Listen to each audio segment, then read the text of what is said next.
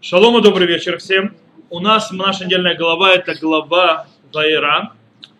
И у нас очень интересная вещь, с чего начинается глава. Если мы откроем нашу главу, мы видим интересно. Там сказано, говорил, говорил Бог Моше, и сказал ему, «Я Господь являлся Аврааму, Ицхаку, Якову, Богом всемогущим, мне моим привечным не открывался им. Я поставил завет между мной и с ними, чтобы дать им землю кананейскую и так далее, и так далее, и так далее». В принципе, Всевышний посвящает Моше на задачу, которую он обязан выполнить. То есть э, называется, если говорить это профессиональным техническим языком, это называется Агдаша Шния. Второе посвящение. Первое посвящение его в лидера еврейского народа было когда? Первое посвящение в лидера еврейского народа было э, на горе Синай, когда он видел несгораемый куст, когда куст горел и не сгорал. И у нас, естественно, э, задается вполне, э, скажем так, актуальный вопрос, а зачем, то есть, да, есть надобность посвящать Муше Рабейну второй раз в предводителя народа. Причем мы помним, то есть Муше Рабейн уже находится на следующем этапе. Он уже пришел, он уже говорил со старейшинами, он уже встретил Агарона, он уже фараон уходил, сердце фараона уже э, было скрепно, то есть, скажем, ужесточенно, и, скажем так, ничего не получилось. И вот Муше Рабейну выходил и говорил, зачем так сделал плохо народу этому. И Всевышний начинает его посвящать во второй раз в главы народа Израиля и начинает ему рассказывать снова про свое имя. То есть у нас есть, в принципе, описание э, рабства и также э, описание задачи, которая лежит на Мушарабейну, как выходя, выводящего из Египта. Э, и, в принципе, нам для того, чтобы понять, что происходит, нам немножко нужно углубиться, почему второй раз Всевышний избирает Моше, как бы назначает его на эту должность, нам нужно немножко вернуться назад к тому, что было до того, как Моше Рабейну увидел горящий куст. И там есть очень интересная вещь, которую стоит обратить внимание. Э, там идет, говорится следующее. Говорится следующее. И было спустя долгое время, то есть вдруг описание идет, что почему Муше вдруг решил Всевышний избрать Муше и послать его. И было спустя долгое время умер царь египетский, стенали сыны Израилева от работы, вопили и вопали от работы, шел к Господу. Тут внимание, тут нужно обращать внимание. И услышал Бог стенания их, слово услышал Вишма, то есть, да, и вспомнил Бог завет свой с Авраамом, то есть написано Вейскор, с Авраамом, с Исхаком и Яковым. И увидел Бог сынов Израиля, то слово увидел в Яр, и презрел, э, и презрел, и презрел Бог. Вообще написано, и узнал Бог. В еда Элоким, то есть, да, и узнал Бог. То есть, что такое презрел, что возненавидел, что ли? А, презрел, и что это? Увидел? Увидел, окей. То, э, я, ну, видно, у меня достаточно хороший русский язык. В любом случае у нас есть вишма, вискор, вияр, виеда. То есть, да, и услышал, и вспомнил, и увидел, и, позна, и узнал. И можно было сказать, в принципе, э, вроде это что-то, это для того, чтобы разными методами сказать, то есть разными глаголами объяснить одно и то же. Нет, скорее всего, все эти четыре вида, то есть четыре глагола обозначают что-то очень важное особенное. В принципе, у нас говорится, что Бог слышал, Бог помнил, Бог видел и Бог знал. Э, почему? И мы для того, то есть, в принципе, это было важно, для того, и это очень близко стоит к тому, как Моше, э, Всевышний откроется Моше на горе Синай с горящим кустарнике и скажет ему свою миссию. Самое интересное, что когда он ему говорит, можно обратить внимание, он как бы повторяет те же самые фразы. Сейчас я вам зачитаю, вы услышите сами. И сказал Господь, я увидел, страдания народа моего в Египте и услышал вопля его от притеснителя его так, что знаю его страдания. Услышал, увидел, знаю. Чего вам не хватает? Вспомнил. Вспомнил нету, то есть, да, очень то сильно отделяется. Слышал, видел, зна, э, пом, это, узнал Есть, э, вспомнил, не написано. Почему? Почему мы забыли воспоминания? Что здесь значит? Скорее всего, это не просто так. Давайте попробуем понять и разобраться. Для того, чтобы разобраться, нам нужно немножко вернуться снова к тому, что мы говорили на прошлом уроке, о свойствах Мушарабейну, которые он всех на себе нес. Мы на прошлом уроке говорили, почему Мушарабейну, то есть мы разбирали на прошлом уроке, скажем так, религиозные склонности Мушарабейну, то есть что он был с точки зрения моральной, этической и религиозных склонностей. Э, мы это разобрали. Сейчас мы немножко вернемся туда и увидим, э, мы уже говорили на прошлом уроке, что не зря Мушарабейну описывал что выращивали э, с самого детства, почему Всевышний выбрал его с самого рождения, потом постепенно развитие и так далее. У нас есть три основных рассказа, где мы встречаемся с Муше. Первый то есть в которых раскрывается Муше, если не берем его детство, то есть да, его рождение и так далее, э, три основных рассказа, в которых мы знакомимся с Муше как человеком, с его поведением. Первый рассказ, когда, когда Ваигдаль Муше в Ице Эль Эхав, в Яр Беслотам, в Яр Иш Мицри Макей Иш Еврим Ахав, то есть и вырос Моше и вышел к братьям своим и увидел их страдания, и увидел, как человек египетский бьет то есть, э, еврея, и он, помните, что он сделал, то есть, да, это один рассказ. Второй у нас есть, когда он вышел снова в Яце, Бейомашини, в Яршне нашим еврим нацим, то есть, да, и во второй день он вышел и увидел два еврея уже между собой, скажем так, плохо себя стоят противостояние. Это второе. И третье, это по поводу э, сыновей э, Итро. И там тоже он встречается, там сказано так. того на так далее, в малена это рагитим, ляшкот соновием, то есть пришли дочери Итро, там начали э, поить их, пытаться, точнее, хотели напоиться свой скот, и вовел Раим, Гершум, Вейкам Моше, Вейшиан, Вейшак Эцонам, то есть и пришел, мы увидел там Мушеев, изгнал этих пастухов, и спас их, и напоил их э, скот, Витавейна или Руэль, время они пришли к Руэлю, Хацу, и Титро, и так далее, и так далее. В принципе, мотив, то есть, в принципе, мотивация, которого, и то, общее, общее то, что похоже между всеми этими рассказами, это то, что Мушарабейну приходит всегда на помощь слабому.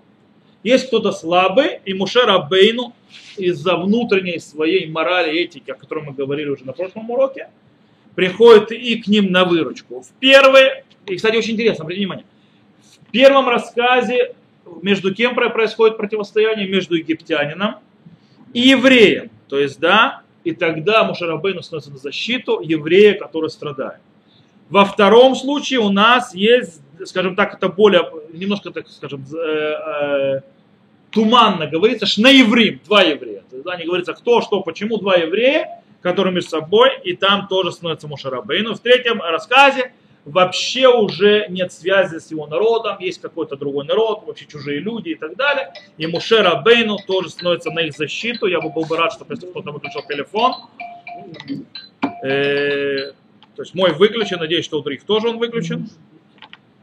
Вот. Э, и в принципе э, мы видим то есть, проявление этического по поводу Муше по отношению к слабу. Таким образом у нас в принципе поднимается перед нашими глазами личность Муше, этический, моральный человек. Теперь, вот теперь мы подготовлены, нам, нам все, то есть Тора об этом рассказала, теперь можно переходить снова назад и то есть нам Тора нас приводит к несгораемому кусту. И там возлагается задача вывести народ Израиля из Египта. Окей. И теперь здесь мы видим, как мы прочитали, упоминается, что Всевышний услышал, увидел и узнал страдания народа, и нету ни слова о вспомнил завет с отцами. Нет. Почему? Давайте разберемся. У нас, э, для того, чтобы понять, нам нужно сделать самое базисное деление между двумя основными аспектами, по которым Всевышний выходит избавлять народ Израиля в Египте. Аспект первый, э, он, кстати, относится именно действительно услышал, увидел, узнал. Это какой? Народ Израиля страдает, он находится в невыносимом состоянии, он заслуживает избавления от руки того, кто его притесняет. Без связи вообще с заветами отцов. Без связи с заветом отцов есть обязанность, Всевышний видит обязанность свою, вмешаться и избавить угнетенного от угнетающего. Это услышал.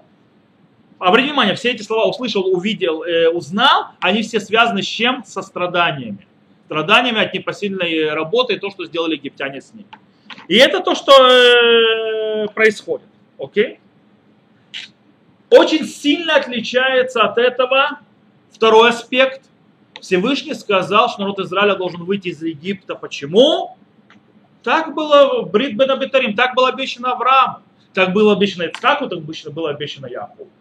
Даже если бы египтяне были бы хорошими людьми и вели с народом Израиля с собой замечательно и не притесняли, Всевышний сказал, что они выйдут из, из дома, из земли египетской с, и войдут в землю кнанейскую и поселятся в ней, то есть земля будет отдана. То есть без связи со страданиями есть также аспект их вывести, то есть из союза с отцами. И это есть вспомнил. И вспомнил союз с отцами. Союз с отцами не, не связан со страданиями. Теперь, э, когда мы говорим таким образом, что нужно спасать их от, скажем так, э, страдания, то мы посылаем человека, который будет помогать тем, кто страдает. Мушер Абейну себя очень сильно проявил как человек, который защищает слабого, тому, который, который, который страдает от руки сильного и угнетающего. Поэтому он призывает Всевышний Муше, раскрываясь ему там несгораемым э, кусту, и говорит ему аспект, который связан с чем? С который связан с избавлением страдающего от того, кто он понесет это страдания. И это только шамати, то есть, что Всевышний Вейшма, Вейре, Вейар, Вейзахер. То есть и увидел, и э, услышал, и, и узнал. Это что происходит, в принципе, то есть эти три, три вида, то, что Мушера Бейну посылает. Более, более того, интересная очень вещь, которая происходит, это очень выделяется. В начале, когда Всевышний раскрывается Муше и зовет ему, что его зовет, что он ему говорит? Анухи Элокей Авиха. Элокей Авраам, Элокей Ицхак, Элокей Яков. Я Бог отцов твоих. Бог Авраама, Бог Ицхака, Бог Якова. И мы, естественно, знаем, окей, и теперь он должен, естественно, сказать ему, нам это рядом все стоит, он должен ему сказать, и вспомнил завет, где завет, а завета нет. Завет не упоминается. Тишина гробовая. То есть и в принципе получается только после того, как Мушера Бейну отправляется в свой путь, избавлять народ, получив только спасение от страданий, то есть только три аспекта, но не четвертый, э, когда на него, скажем так, невозможно историческо-национальное, то есть аспект избавления, только аспект, он идет с аспектом страдания. Историческо-национальный аспект на него не возложен и приходит и сталкивается и так далее с тем, что сталкивается, и только с нашей голове вдруг Всевышний начинает раскрывать ему что? Именно аспект национально-исторический, э, союз с отцами. И у нас появляется резонный вопрос. Почему? Зачем это надо было делить? Почему не сказать это сразу? Уже э, там, не с кусте, так и так, мол, вот и идите, берите, возьмите, делайте то, то есть, то есть избавляя и с аспекта с точки зрения страдания, и с аспекта исторического. Я, я обещал, я исполняю обещания. Я помню Завет Союз Отцов. И тут для, для этого нам нужно снова обратиться в одной, э, посмотреть, что было до этого. Есть очень интересная вещь. Знаете какая? Дело в том, что нам снова придется возвратиться, э, почему Мошарабейну убежал в Медьян. Для того, чтобы понять, почему нужно было разделять две части посвящения, часть, которая связана со страданием, вначале было сказано отдельно, и потом часть исторического национальная сказана только в нашей главе после того, что Мушера Бейну потерпел неудачу с разговора, в разговоре с фараоном. Дело в том, что давайте вспомним. Что делать снова? Мушера Бейну. Мушера Бейну родился... Зачем нам рассказывать его детство, где он родился, куда он попал где он вырос? Он вырос в двух домах. Дело в том, что, как мы прекрасно знаем, после того, как он родился, его бросили в Нил, его нашла дочь фараона, и дочь фараона, им нужна была кормилица, и Мирьям, сестра, предложила кормилицу, естественно, эта кормилица была его мама, и дочь фараона отдала Моше Рабейну назад кормилице, то есть, в принципе, в дом матери, где он вырос, пока он не стал, скажем, отроком, и после этого он вернулся в дом э, в дочери фараона. Теперь, в доме матери, естественно, его воспитывали как евреи, давали ему привали всю национальную идею еврейства.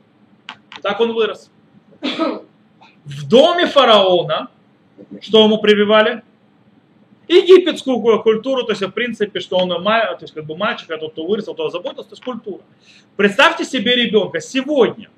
Ребенок, который растет в двух культурах одновременно. Что у него будет? у него будет то, что называется машбер зеут или бильбуль зеут, а точнее, в принципе, то есть э, смеш, смешание самоидентификации себя, кто я такой. Это совершенно правильно. В нашем, у нас в Советском Союзе выпихивали нашу самоидентификацию как евреи, запихали вместо этого советскую. Обратите внимание, что э, люди, которые приехали сюда, тоже у них проблемы идут с этим когда мы тут или там или что. Очень часто это происходит у детей. Это у детей, даже, то есть оставьте Советский Союз и так далее. Возьмите, есть семьи, которые, допустим, один родитель религиозный, а другой светский. У детей очень часто идет э, проблемы с этим, то есть, потому что э, ценности разные, подходы к жизни разные.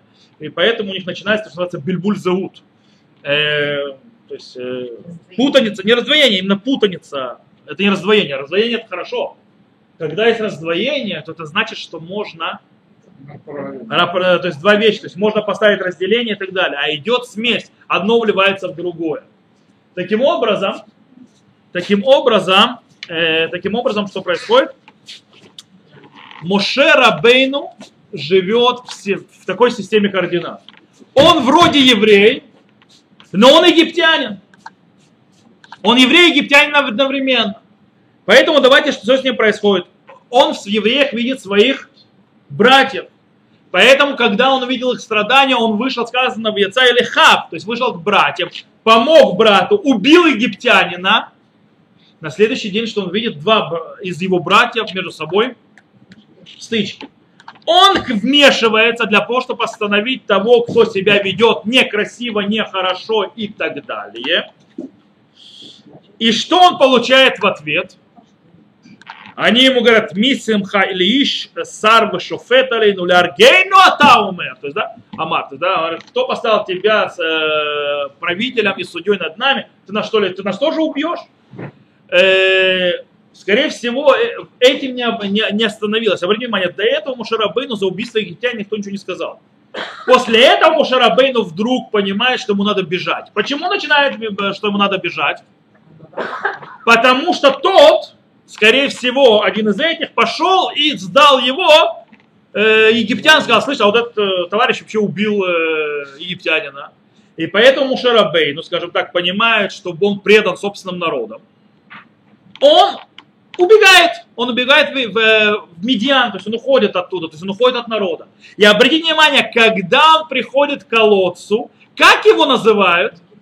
Ишмицри, человек Египет, египтя, египетский, то есть в принципе он нес два, э, вот эти две самоидентификации, одна еврейская, другая египетская, когда его народ он плюнул в лицо, когда он вышел к братьям как еврей, он понял, то есть, да, что его народ предал, народ бросил, то есть, то есть э, плюнул в лицо, сдал его, то он от, убегает, уходит от народа там, где он находится, в Медиан, и он убирает свою самоидентификацию как еврей, он египтянин. Поэтому он сам идентифицируется себе египтянину. О, теперь, кстати, вы можете понять, вам никогда, кстати, рассказ э, про обрезание не казался странным? Во-первых, чего привели вообще? Вот этот вот рассказ, когда Мушер Бейн идет в Египет, и вдруг нужно, и у него родился сын, и он ему не сделал обрезание, из-за того, что он не сделал обрезание, вдруг приходит ангел, начинает, скажем так, пытаться убить Мушарабейну, и в конце концов жена его Ципора делает обрезание не для того, чтобы это сделать его, то есть ввести в союз со Всевышним, а для того, чтобы спасти собственного мужа, его просто не убили. Это почему этот рассказ приведен? Во-первых, кстати, евреи сами делали обрезание. Рассказ приведен показать, что с точки зрения Мушарабейну он не еврей. Он не собирается обрезать своих детей. Он не собирается быть частью этого народа. Это народ его предал. А что же он идет туда делать? О! Он идет делать, потому что у него огромная повыш... скажем так, повышенная социальная ответственность с точки зрения помочь бедным. Его морально-этический кодекс заставляет его идти помогать тому, кто страдает. И Всевышний, поэтому Всевышний не упоминает, так как он себя выставил из народа, так он находится на стадии, что он, скажем так, в каком-то смысле, можно сказать, обижен на народ, и он от, от, от него отошел. Поэтому слово «вызахар» и вспомнил, союз нет смысла говорить. Он не находится на то, то есть не, не о чем с Мушарабейну Он посылает Мушарабейну избавлять на его морально-этическом кодексе. Потому что Мушер Абейну поставил стену между собой и народом, поэтому он убежал в Медиан. Он поставил эту стену, и теперь он, то есть он приходит. Что происходит в сознании Мушера Бейну? Когда происходит его сознание меняется? Именно так в конце книги э, главы Шмот, когда Моше выходит, скажем так, э, когда Моше выходит э, с, от фараона, Э, весьма, скажем так, э, с позором, назовем это так.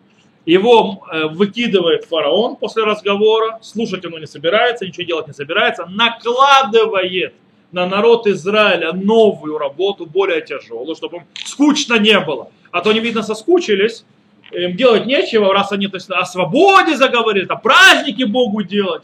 Кстати, это очень интересная вещь вообще. То есть показано в Торе, что э, некоторые товарищи, которые очень сильно хотели э, порабощать людей, э, чтобы они не думали ни о чем. Дело в том, что когда человек начинает думать, то он начинает освобождать свободное время.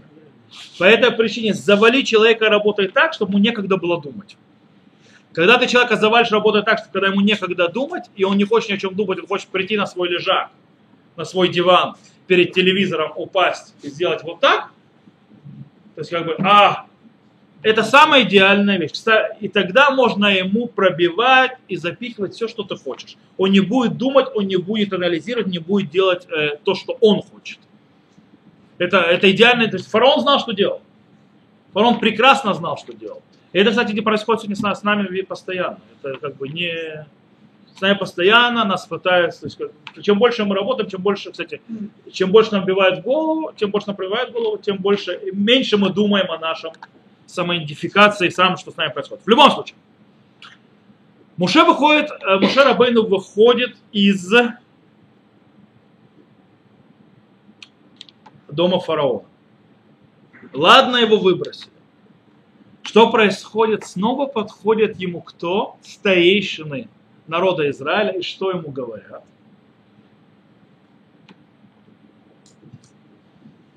Они ему говорят, Вейомру, то есть он, он говорит так, Вейомру Илеем, я Рашем Элахем Вейшпот, латет херев биатхем леаргена. То есть они пришли, как Муж Арон сказал, увидит Всевышний и, рассудит. Говорит, вы им дали меч убивать нас. Почти одна и та же фраза, которую он услышал много-много лет назад, перед тем, как он убежал в Медиан он слышит снова фразу, снова народу Израиля нравится, снова они поворачивают к нему спину, спиной. Он пришел, он со всей душой, он их пытается вытащить, он рискует своей жизнью. Извините, прийти к фараону, правителю самой крупной империи того времени, и сказать, значит, слушай сюда, то есть э, есть Бог Израиля. Кстати, обратите внимание, сказать фараону, что есть Бог другой – есть проблема. Это проблема почему? Кто такой фараон? Правильно, он и есть Бог на земле. Он Амон-Ра, то есть, да, он, он Бог, на, Бог Солнца на земле. И ты ему приходишь, слушай сюда, есть другой Бог, и ты будешь его слушать. Значит, что ты должен сделать? Отпусти народ, возьми вот этот народ рабов, ты их должен отпустить. То есть тут за наглость можно голову отрубить, окей?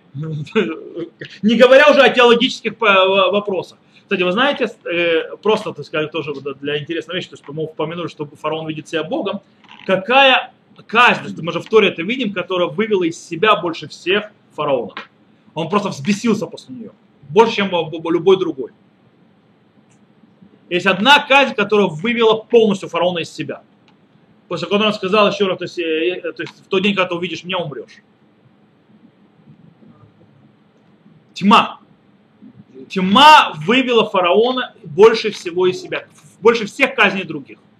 Кто-нибудь думал, почему? А? Совершенно верно. Он же Бог Солнца.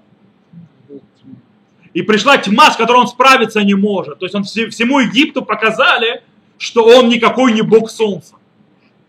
То есть его раздавили окончательно, как фараона. Поэтому взбесила больше всего именно эта казнь. Хотя, казалось, тьма была самая безобидная из казней. А из казни самая безобидная была. Там было пострашнее вещи. То есть, да, я думаю, что получить это раны, гною гниящие, намного более, не менее приятно, чем тьма. Но это почему-то фараона так не выводило из себя. Так вот, Мушера Бейн рискует жизнью. Мушера Бейн делает все ради них, и они снова плюют ему в лицо. Они снова поворачивают к нему затылок. Какая реакция у Мушера Бейну? И тут происходит другая реакция. То есть, в принципе, скажем так, Мушера Бейну стоит в дилемме, то есть жизненной дилемме, перед которой стоит каждый лидер в любом поколении всегда.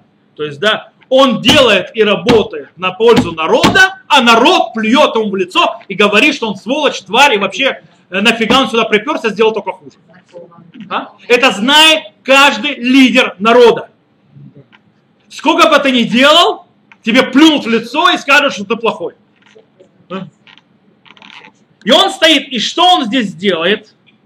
В прошлый раз он убежал в Медиан, когда это произошло. В этот раз он приходит к жалобе к Всевышнему, как часть этого народа, и говорит ему, лама эрота ле амазе, почему ты сделал злодеяние этому народу? Он приходит к Всевышнему и говорит, почему ты делаешь так плохо этому народу? Он себя связал с этим народом, сказал, этому народу сделал плохо. До этого было воеврах Муше, и убежал Муше. Сейчас он приходит к Богу, объясни мне, что это такое. Как ты можешь поступить с нами? Он себя видит частью народа. И когда все, о, когда Всевышний, когда говорю Всевышний, когда Мушарабейну отождествляет себя с этим народом вновь, снова,